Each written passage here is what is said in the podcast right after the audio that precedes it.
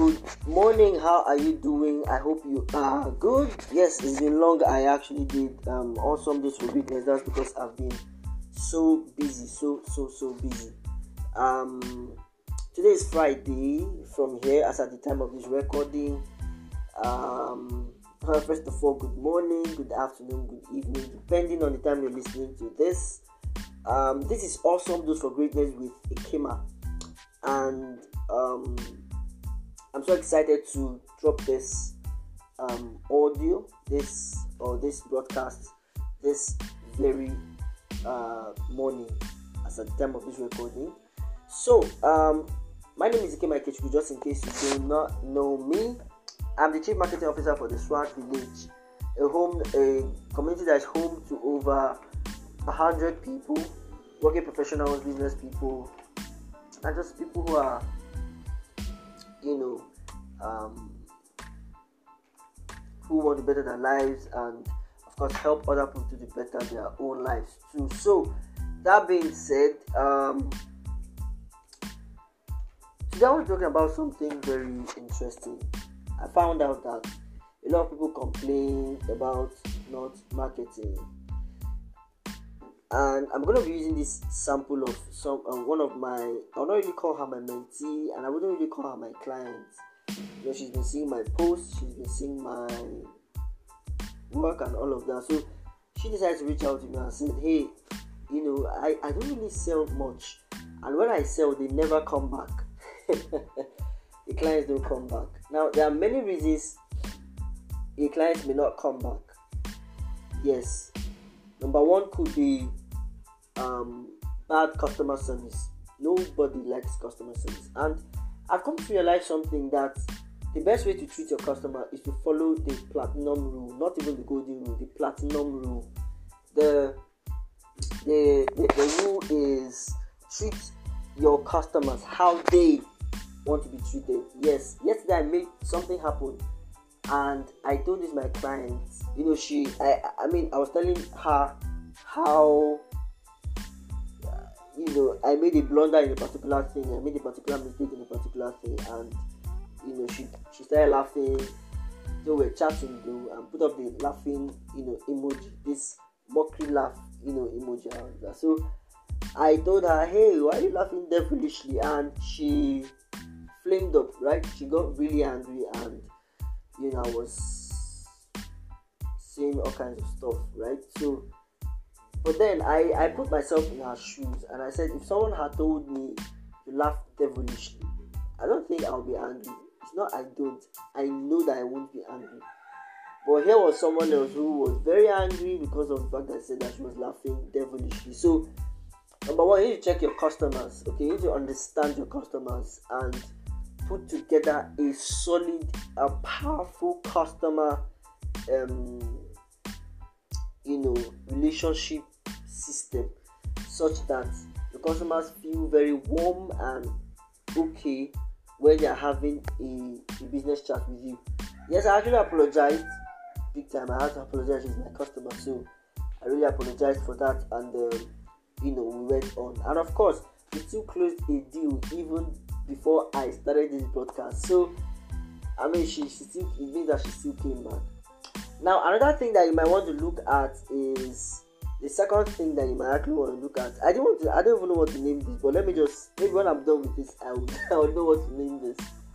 Um the second thing is maybe your product maybe your product is not um is not functioning it's not really doing what you said it was going to do for them right? Or what they expected to do or why they bought from you okay? Because people buy solution to problems they don't really buy product so if that product does not solve that particular problem, they will never come back, no matter what you say or do. Right? So um, first of all, um, like I said, the customer relationship put in place. Secondly, you should look at your product. Maybe you need to develop your product. If it's a product, you can develop. If it's your product, you should develop. If it's not your product, then you should um, maybe change product or take a look at, take a closer look at what it can really do instead of you know telling people what it cannot do you know just in a bit to attract buyers. You just have one time buyers and you will, ne- you will never have them you know again. Yes. Thirdly if you if uh, this one is especially for people who um, are into service-based business like me. I'm into service-based business you know. Not just service too i'm also into you know uh, online marketing all of that. But majorly majorly i'm actually a service-based person. I i can make powerful stunning marketing videos for the brand. I could do animation all of that. So you know sometimes uh, you just do stuff and you're not you're not competent. Yes you you may not be competent at what you do. There's a difference between being good at what you do and being very competent at what you do being very professional many people are not professional in what they do yes. Um no one is totally professional yes. No one is totally professional. I mean there are mistakes that even professional companies make right? So no one is fully professional but at least 60% of the time is professional the way you handle your clients and then the quality of what you are doing okay? I i make video and the first time i made the video for this particular client even though she gave me so much headache she works with the um, she's an official with the united nations development program right? So she gave me so much headache the first time. And to be honest i prayed in my mind that she should never return to me. But I, that video was so good that she returned. Okay? She re- she came back to me and said hey i want to do this particular video for me. This time around the, the work was even more technical but then the truth is i did not really understand that part i had to learn that particular part instantly and i did the video now yeah that's i have come to realize that the mind is very powerful yes i learned something in the space of two hours and I was able to deliver that particular thing that I learned professionally without practicing, practicing, practicing. Why? Because my mind was I must deliver, I must not I must not fail. I must not reduce. I, I mean my my quality must not drop. Have, it has to be quality. Right? So if you don't always have that mindset for excellence, I had to do the video, redo the video, redo the video. It wasn't so good to my taste. I had to so even when I sent it, I was expecting them to send some. Hey, this was ah, it's not so professional.